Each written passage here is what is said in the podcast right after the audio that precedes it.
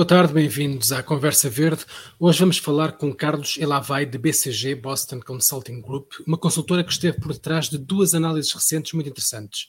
Numa, conclui-se que as empresas podem reduzir uma grande parte das emissões sem custos. Noutra, que uma em cada cinco empresas estão, na verdade, a falhar os seus compromissos de sustentabilidade. Carlos, boa tarde, bem-vindo, obrigado por estar Olá, connosco. Olá, muito boa tarde.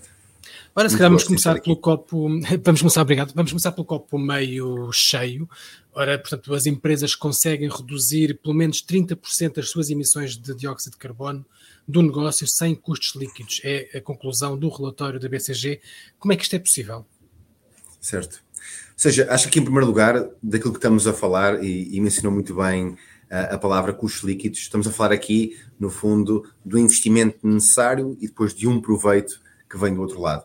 Acho que em termos de investimento, aqui falamos neste relatório sobre as tecnologias que já estão maduras e, portanto, já todos conhecemos bem, de alguma forma, quais são os seus custos, um, quais são os seus benefícios potenciais na, na, descarbonização das operações e depois também aquilo que diz respeito às poupanças que uh, acontecem, quer porque essas empresas têm hoje em dia de emitir CO2 e, portanto, têm de adquirir licenças, têm um custo com essa poluição, digamos assim, e depois também existe aqui um benefício uh, do ponto de vista de mercado e de financiamento, que hoje é também bastante material, e portanto, all in all, aquilo que nós contamos é que 30% dessas emissões têm um business case positivo, ou pelo menos neutro para as empresas, positivo para nós todos, para a sociedade.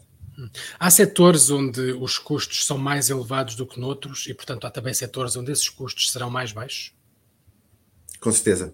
Uh, para dar aqui um, um exemplo, há, e, e, e, também só, só clarificando, que é, nesses setores há uh, emissões que têm um custo para resolver e depois, conseguindo essas, o custo de resolver as emissões seguintes é muito maior e muito mais difícil.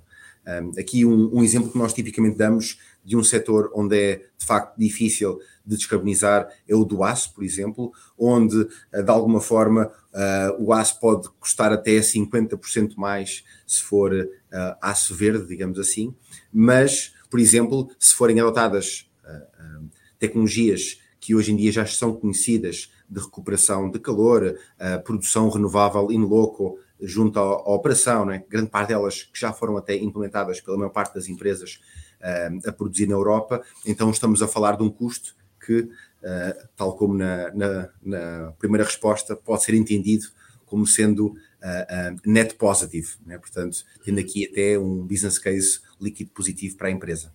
O cimento é outro setor que é de muito difícil descarbonização, também um pouco pela mesma razão, não é? Tal e qual. Uh, e o cimento segue esta mesma lógica, que é o processo em si emite muito carbono para a atmosfera. As empresas já aplicam um conjunto de tecnologias para tentar minimizar essas emissões. Um, algumas delas conhecidas têm vindo a ser gradualmente adotadas, sobretudo na Europa, onde de facto né, o nosso mercado de emissões coloca um incentivo muito grande nas empresas para reduzirem as suas emissões e elas, mediante essa avaliação né, do custo a descarbonizar face ao custo de emitir esse CO2, têm vindo a tomar um conjunto de decisões que gradualmente vêm a baixar a pegada ecológica desse setor, mas que ainda assim é de facto um dos maiores emitentes de CO2 na nossa cadeia de valor. Por outro lado, outra conclusão do, deste vosso relatório uhum. é que também há um incentivo para uh, que as empresas trilhem este caminho, nomeadamente um crescimento médio 25 pontos percentuais acima uh, das concorrentes que não fazem nada, por assim dizer. Portanto, uma empresa que tenha um crescimento de 2% ao ano passará a ter, ora, a minha matemática se não me falha, 2,5%. Sim, e, e se quer explicando de onde é que vem esta vantagem, ou seja, diríamos que há aqui três grandes fontes de valor para quem se foca né, numa estratégia de sustentabilidade. O primeiro tem a ver com a operação em si, ou seja, uma operação que é descarbonizada torna-se uh, mais resiliente, bem como mais moderna. Ou seja, são, duas, são dois benefícios que tendem a ir uh, uh, de braço dado com uma nova tecnologia que permite emitir menos CO2. Um segundo aspecto tem a ver com o financiamento desse investimento. Hoje em dia há claras vantagens em quem consegue um, comunicar ao mercado e justificar que de facto aquele dinheiro e a sua atividade é cada vez mais sustentável para o ambiente. E depois um terceiro tem a ver com o futuro uh, reconhecimento do mercado dessa empresa e dos seus produtos. Ou seja, aquilo que estamos hoje a observar é só a ponta do iceberg daquilo que vai ser a pressão sobre as empresas para se descarbonizarem e para serem net positive para o nosso ambiente. E, portanto, aquelas empresas que se agora prepararem e tomarem a liderança dessa, de, desse processo serão os vencedores do futuro. E, portanto, por esses três fatores, os números que elencou tornam-se então possíveis. Então, sendo eh, a recompensa tão óbvia por esses três fatores que falou agora, a pergunta do milhão de dólares é porque é que as empresas não estão todas a trilhar este percurso? É verdade, é verdade. E se olharmos para aquilo que tem que ser feito nos próximos oito anos, né, em que termos que reduzir 45% as emissões do mundo, num contexto em que ano após ano continuamos a aumentá-las, ainda se torna um pouco mais eh, paradoxal é? este, este contexto que estava aqui a contar, que é né, cada vez mais o objetivo fica mais difícil a cada ano que passa, e este ano uh, parece que vai ser mais um ano recorde de emissões de CO2 para a nossa atmosfera.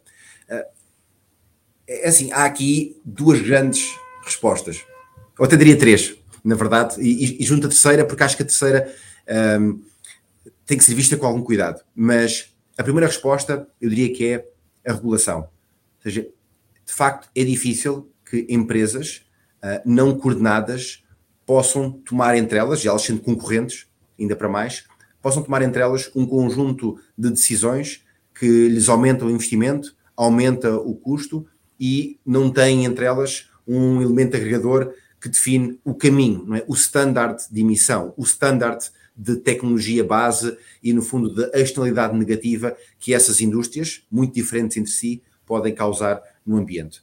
Né? E ao mesmo tempo, mesmo que a gente conseguisse a regulação, temos depois os diferentes espaços regulatórios, neste caso Europa contra o resto do mundo e contra esses diferentes espaços, cujas empresas também competem entre si. Aqui a Europa tem de facto tomado a dianteira e, que, aquilo que é o, Fit for, o Fit for 55, uh, o pacote regulatório que a Europa uh, propôs no final do ano passado, é de facto um passo muito grande na direção certa de tentar construir aqui no nosso mercado interno os incentivos certos para as empresas poderem então, com consciência, uh, no fundo, definir os seus planos de investimento alinhados com esse objetivo nosso, societário, de termos um ambiente mais, mais verde. Há um segundo aspecto que é muito complicado, que depois tem a ver com decisões de investimento que levam sempre o seu tempo. Portanto, conseguindo isso, e tanto claro já há muito tempo quais são as tecnologias-chave, há aqui um caminho a trilhar, a dois níveis. Primeiro, tomarem-se as decisões de investimento, levam dois, três anos os estudos, levam depois três a quatro ou cinco a serem implementados e tudo isto tem depois uma cadência, né? porque não se faz tudo ao mesmo tempo, portanto vai-se fazendo pelas partes que são mais fáceis, maduras, até chegarmos àquelas tecnologias que são mais complexas e, portanto, o caminho leva o seu tempo e é feito todo ele em impostas e, portanto, tudo isso também acarreta alguma noção para nós que estamos a observar a, a, a atuação de fora, alguma lentidão no, no endereçar deste problema. E depois a terceira, que eu disse que era um pouco mais complicada, é que de alguma forma os consumidores, os clientes, terão que estar dispostos a pagar, por vezes, parte de um custo que é mais elevado. É? E parte será também uh, compensado por outros investimentos, como é o caso, por exemplo, aqui dos fundos europeus, né, que também pretendem compensar parte desses custos, mas a verdade é que e foi por isso que nós também chegámos a este caminho. Poluir, historicamente, foi a maneira mais barata de produzir. E, portanto, agora também estamos a chegar a uma altura em que terá que haver aqui um esforço coletivo de conseguirmos minimizar os impactos que tem na, no, nos nossos consumidores, ao mesmo tempo que, de facto, vamos ter que transmitir um preço um pouco mais elevado para garantir que temos uma economia mais verde e com menos desperdício.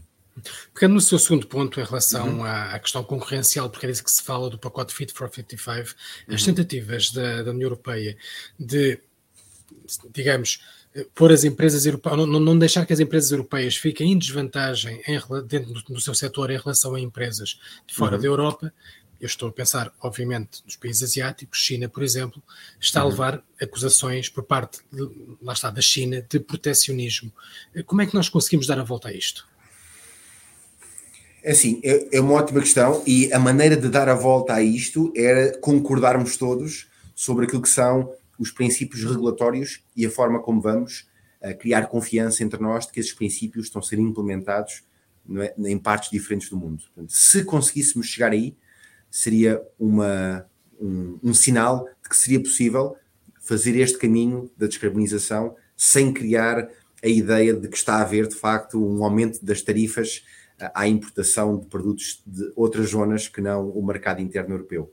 Dito isto, também vimos aqui a dificuldade que é coordenar todas essas outras zonas do globo num caminho claro e exigente de descarbonização. Portanto, aqui também sinto que a Europa, naquilo que é o seu, o seu uh, desígnio e ideal de sermos, no fundo, a, a região que lidera o caminho do mundo na descarbonização, tentou, no fundo, colocar a pressão também do outro lado, dizendo se vocês não vêm connosco neste caminho e não criam os incentivos e as medidas regulatórias que uh, garantem que as vossas empresas se mexem na direção correta, nós iremos fazê-lo pelas vias que nos são a nós uh, uh, definidas não é? e controladas, e portanto, assim sendo, o, o carbon tax fica em vigor mas acho que ainda também é matéria para ser debatida entre as partes, mas é claramente uma pressão na direção correta.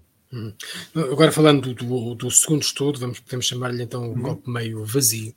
Uhum. Recentemente a BCG então fez um relatório, um, inquérito que concluía que 20% dos retalhistas não estão a conseguir cumprir os seus objetivos de sustentabilidade. O que se passa?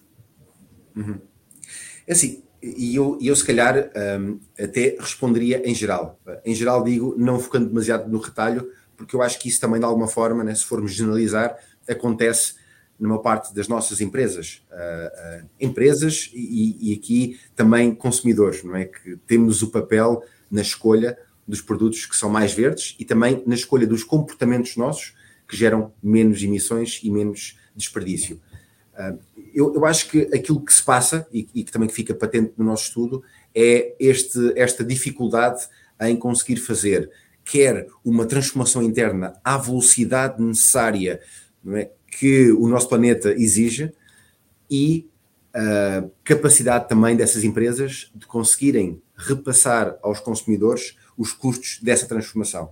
Portanto, eu acho que estamos ainda aqui, todos nós, como sociedade, presos nesta dúvida existencial de como é que conseguimos sair deste estado das coisas em que de facto tínhamos muita abundância, tínhamos um modelo muito eficiente, mas que era alicerçado no não reconhecimento no preço de muitas das externalidades negativas do nosso modelo económico. É? Quer seja, por exemplo, no facto de uh, parte daquilo que é uh, uh, vendido no retalho também é importado e é produzido em zonas económicas que não têm o cuidado, ou, ou, que não têm o cuidado que nós aqui na Europa temos. E, portanto, como é que podemos reconhecer tudo isso num mecanismo de preço no nosso mercado local? É de facto parte aqui da resposta. E acho também que aquilo que falámos até agora sobre o meu relatório, a clareza sobre os investimentos e a direção da sociedade e uma preocupação por parte do consumidor de selecionar as empresas e os produtos mais verdes e ser consciente disso, né? e essa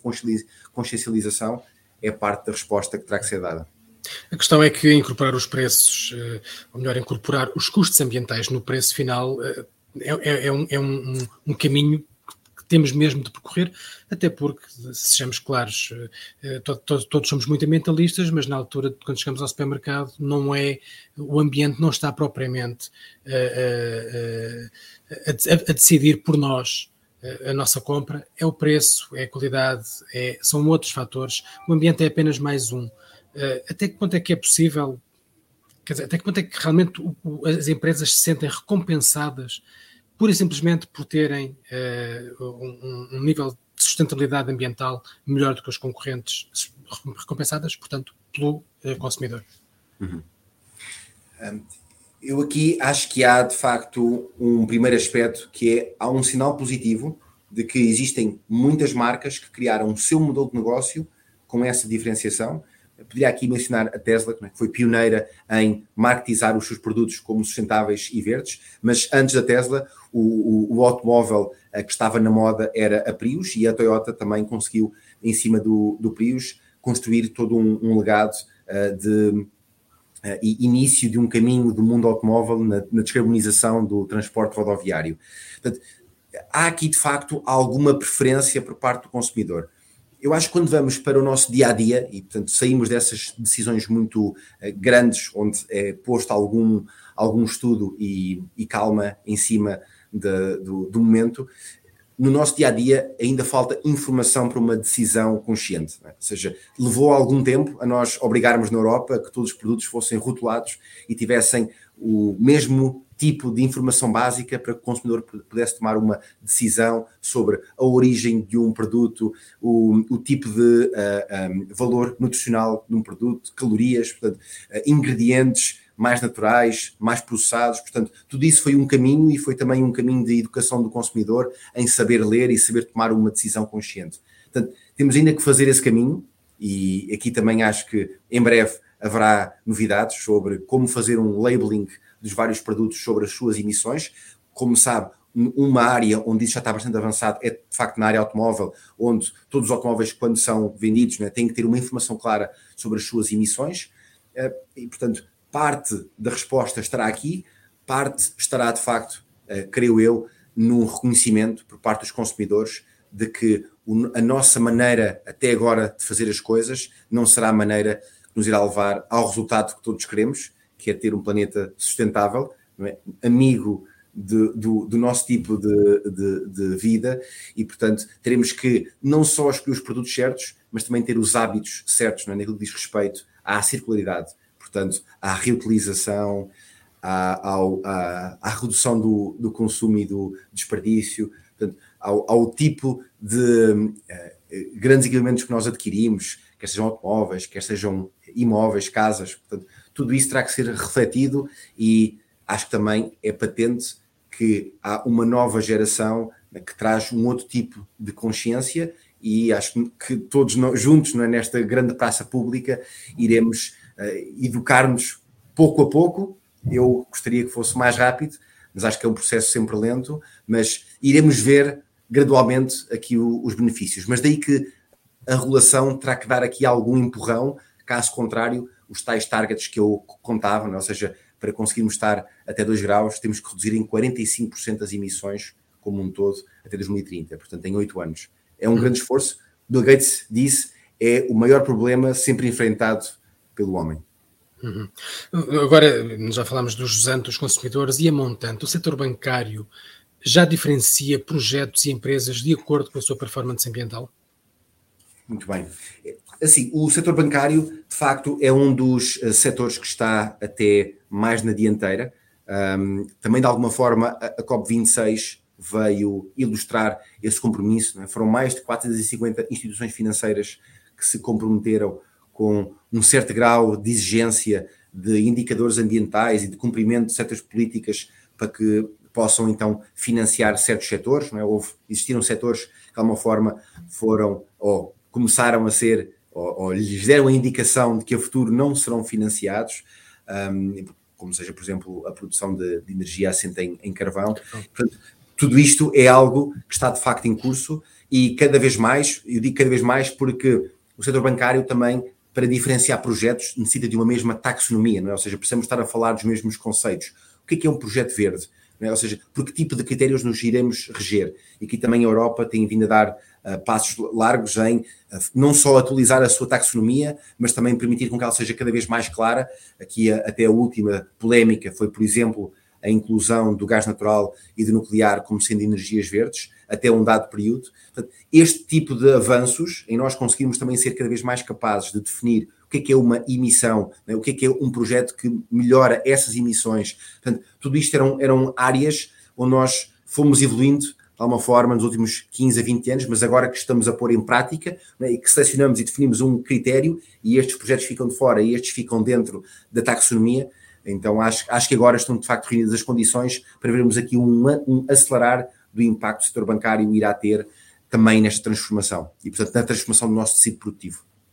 Falei da COP26, a COP26 eh, na altura, na verdade devia ter, sido, devia ter sido no ano anterior, não foi por causa da pandemia, a pandemia acabou por atrasar um pouco isto eh, e também, sobretudo, acabou por desviar as atenções. Entretanto, acaba a pandemia, ou está no fim, digamos assim, começa uma guerra na Europa. Eh, até que ponto é que a descarbonização, as alterações climáticas, a transição energética são sempre o parente pobre das preocupações da humanidade? Isso é uma ótima questão. É uma ótima questão e, de alguma forma, aquilo que vemos é que uh, o nosso mundo continua a tirar-nos é, com desafios uh, constantes e estes de mais médio e longo prazo tendem a ficar esquecidos né, dentro das urgências do momento. E eu acho que tem sido, de facto, um pouco verdade com o, a, a, mitigação da, da, das alterações climáticas, um, já desde os últimos, se calhar, 30, 40 anos, né, ou desde a célebre uh, conferência nos anos 90, mas diria que hoje em dia existem peças em movimento que vão tornar cada vez menos dependente o nosso caminho de sustentabilidade ambiental face a essas urgências do momento.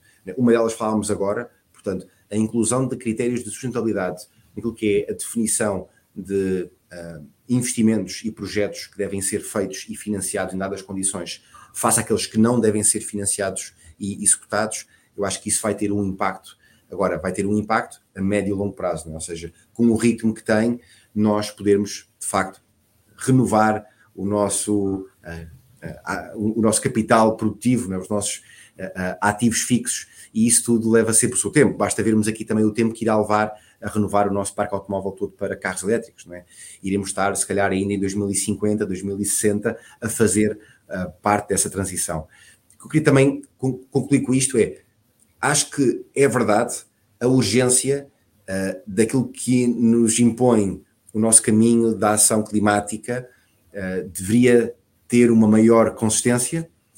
Dito isto, face às, aos, aos, aos, graves situações que nós nos encontramos, quer com a pandemia, quer agora com esta guerra, também se entende que às vezes esta preocupação a médio e longo prazo né, na nossa mente humana possa passar para segundo plano, mas eu diria que existem aqui peças-chave, e uma delas é a COP26, e outra delas é o Fit for 55, para além daquilo que já falámos também ao nível do, do setor bancário, daquilo que são os business cases já positivos para 30% dessas emissões. Portanto, há aqui um conjunto de peças que se vão tornando cada vez mais uh, materializáveis e, assim sendo, os agentes económicos irão também fazer a sua parte da jornada e, portanto, fazer a sua parte do caminho, independentemente daquilo que possa acontecer em certa zona geográfica ou em certo momento do tempo, que nos possa atrasar um pouco nesta jornada.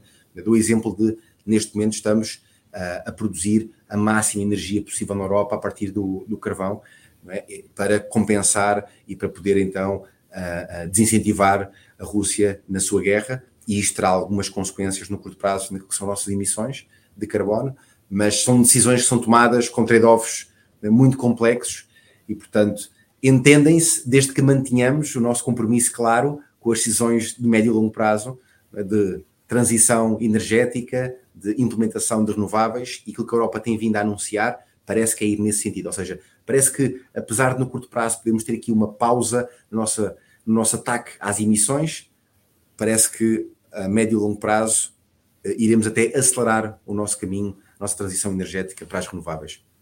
Precisamente porque realmente o carvão tem emissões muito superiores às do gás natural. Eh, a questão é que agora, neste curto prazo, estamos a queimar mais carvão para então compensar, tentar libertar-nos daquele gás natural da Rússia. Eh, mas por outro lado também, uh, do que disse da, transição energética poder acelerar, e realmente há declarações de responsáveis europeus nesse sentido, portanto, aumentar cada vez mais a fatia das renováveis para, neste caso, incidentalmente, cumprirmos o, o, o, o, o tal grau e meio, ou dois graus do Acordo de Paris, mas, na verdade, para uh, não ficarmos reféns do gás, do gás russo. Por outro lado, também são precisos investimentos muito grandes para, por exemplo, uh, construir eh, terminais de, de, gás natural liquefeito para receber gás dos Estados Unidos, da Nigéria e de outros países, lá está, para compensar o, o gás russo que queremos deixar de consumir. Uh, até que ponto é que depois esses investimentos que terão de ser vultuosos não vão também levar os países a afrouxar um pouco esta urgência? de alguma forma, um, e eu não sou aqui um expert em energia, mas falando com os meus clientes uh, e também com algumas instituições, aquilo que pude entender é que estes investimentos irão também tratar de garantir aquilo que era o baseline já contemplado nos nossos roteiros de descarbonização, em que o gás tem sempre aqui um papel fundamental como é, é, a, a, a fonte energética que nos dá é? esta energia de forma consistente é? e que permite compensar quando as renováveis não estão lá, porque não há vento ou porque não há sol. E nesse sentido, estes investimentos irão, no fundo, ter o seu sentido no nosso plano mais macro de descarbonização. Outra coisa é que a velocidade com que nos iríamos desligar do gás vai ser então agora acelerada por via um, desta, desta guerra e desta decisão da Alemanha, da Itália, de vários países europeus, de rapidamente poderem ganhar um pouco mais de autonomia energética. Né? E essa autonomia energética não se vai conseguir com o gás vindo dos Estados Unidos, né? ou da Malásia, ou do Catar. E, portanto, acho que aqui vai-se colocar uma cada vez maior pressão e, portanto, investimento, e por isso capital, dinheiro, é? inovação, recursos humanos, pensamento, a resolver os grandes problemas das energias renováveis e um deles a intermitência é? e, e, o outro deles a capacidade de podermos fazer armazenagem em, em baterias e outras formas que também estão a ser estudadas e que, e que vínhamos a, a inventar. Portanto, acho que de alguma forma pode ser que tenhamos tido aqui alguma aceleração do nosso caminho. Um, eu não fico um, de alguma forma desapontado com aquilo que têm sido as decisões. Acho que o compromisso para uma Europa mais verde continua lá. Até, se calhar, exemplo disso é também a decisão de manter o plano de phase-out de energia nuclear na Alemanha e de compensar esse phase-out com energia renovável, de acelerar os planos da Alemanha em energia renovável. E é assim, veremos, não é? Porque também há desafios grandes ao nível das cadeias de abastecimento, não é? Da origem de certos materiais, por exemplo, fundamentais para a produção de baterias, mas o caminho e a vontade parece estar lá e a Europa, sendo pobre em recursos energéticos, terá muito a ganhar na sua autonomia, quanto mais depressa a poder então depender quase só de si na sua produção energética. Carlos, muito obrigado. Foi uma excelente conversa. Ficámos todos a saber um bocadinho mais sobre o que é que podem as empresas fazer e o que é que estão efetivamente a fazer e qual é o papel do regulador neste sentido. E até uma próxima oportunidade. Até uma próxima. Muito obrigado. Obrigado. Obrigado por ter estado desse lado e até para a semana para mais uma Conversa Verde.